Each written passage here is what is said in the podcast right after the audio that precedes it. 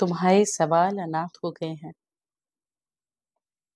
तुम मुझे 24 घंटे का कॉल सेंटर समझती हो क्या? ये क्या जिद है कि अभी बात करनी है? मुझे और भी काम है। सुबह से मीटिंग में था। प्लीज़ दिन समय कुछ तो देखकर कॉल किया करो। इमरजेंसी को उसी तरह ट्रीट करो ना। लाइटली लोगी तो तुम्हें भी नुकसान होगा। तुम समझ नहीं रहे हो। मुझे अभी बात करनी है। मुझे जब बात करनी होती है तो करनी होती है। अगर मैं बात नहीं करूँ तो पागल हो जाऊँगी। मैं जानती हूँ देर रात है, तुम्हें भी नींद आ रही है। तुम प्लीज़ फ़ोन को ऑन करके सो जाओ। मैं अपनी बात कहकर फ़ोन काट दूँगी प्रॉमिस देखो, मेरा कोई भी नहीं है तुम्हारे अलावा। थोड़ा तो समझने की कोशिश करो। मैं कहा जाऊँगी तुमसे?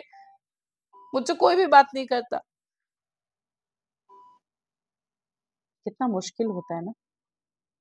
ऐसे खुद में घुटना, किसी का ना होना, जिससे आप कभी भी बात कर सके।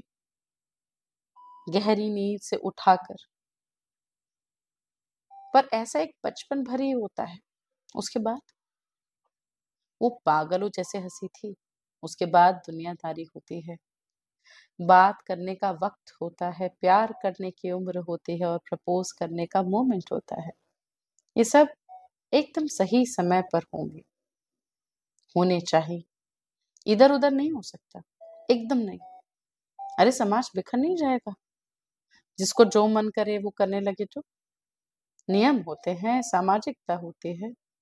तुम मेरी कोई नहीं हो। पहले इस रिश्ते का नाम लाओ, फिर मैं बात करूँगा तुमसे।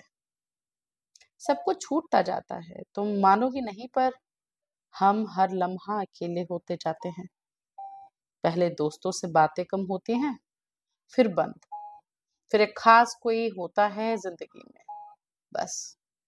फिर धीरे धीरे उससे भी बातें बंद हो जाती हैं।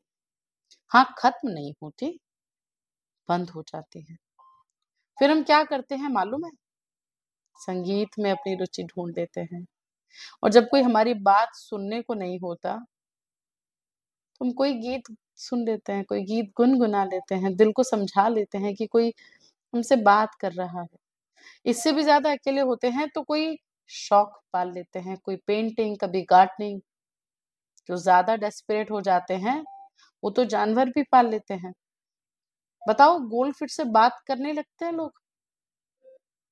वैसे देखो तो दीवारों से बात करने से तो बेहतर ही है ना? नहीं? बच्चा एक एक शब्द करके बोलना सीखता है, फिर छोटे छोटे वाक्य धीरे धीरे अटकते हुए एक पूरा वाक्य जिस दिन कहता है, उस दिन कितनी खुशी होती है सबको। बड़े होने के बाद हम एकदम उसी तरह खामोश होना सीखते हैं। सबसे पहले जाती हँसी की आवाज़, खिलखिलाना जिससे कि कमरे खुशगवार हो जाएँ। फिर धीरे धीरे जाता है किसी को पुकारना। एक एक शब्द करके हम खामोश होना सीखते हैं।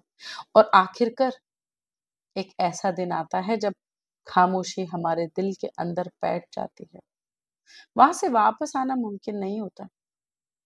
वहाँ लोग पहाड़ हो जाते हैं, खामोश। वहाँ से बस अनुगूंज आती है। तुम्हारी खुद की आवाज़ लौट कर आती है। उसमें मेरा कुछ नहीं होता। तुम अपनी दुनिया में इतने गुम होते हो कि सुन भी नहीं पाते।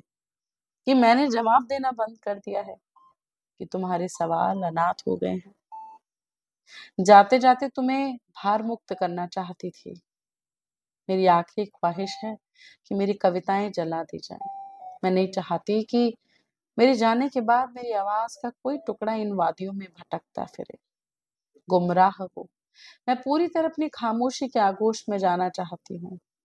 मैं अपने पूरे होश और आवाज़ में वसीयत करती हूँ कि जहाँ कहीं भी मेरे लिखे अल्फाज हैं, वो सिर्फ़ मेरी ज़िंदगी के हैं। कोई कम उम्र नौजवान उन्हें पढ़कर इश्क को हकीकत न समझ बैठे। इश्क, एक गहरी खामोशी में डूबने का नाम है और इस घुटती सांस में हम अकेले होते हैं। हम सब अकेले होते हैं।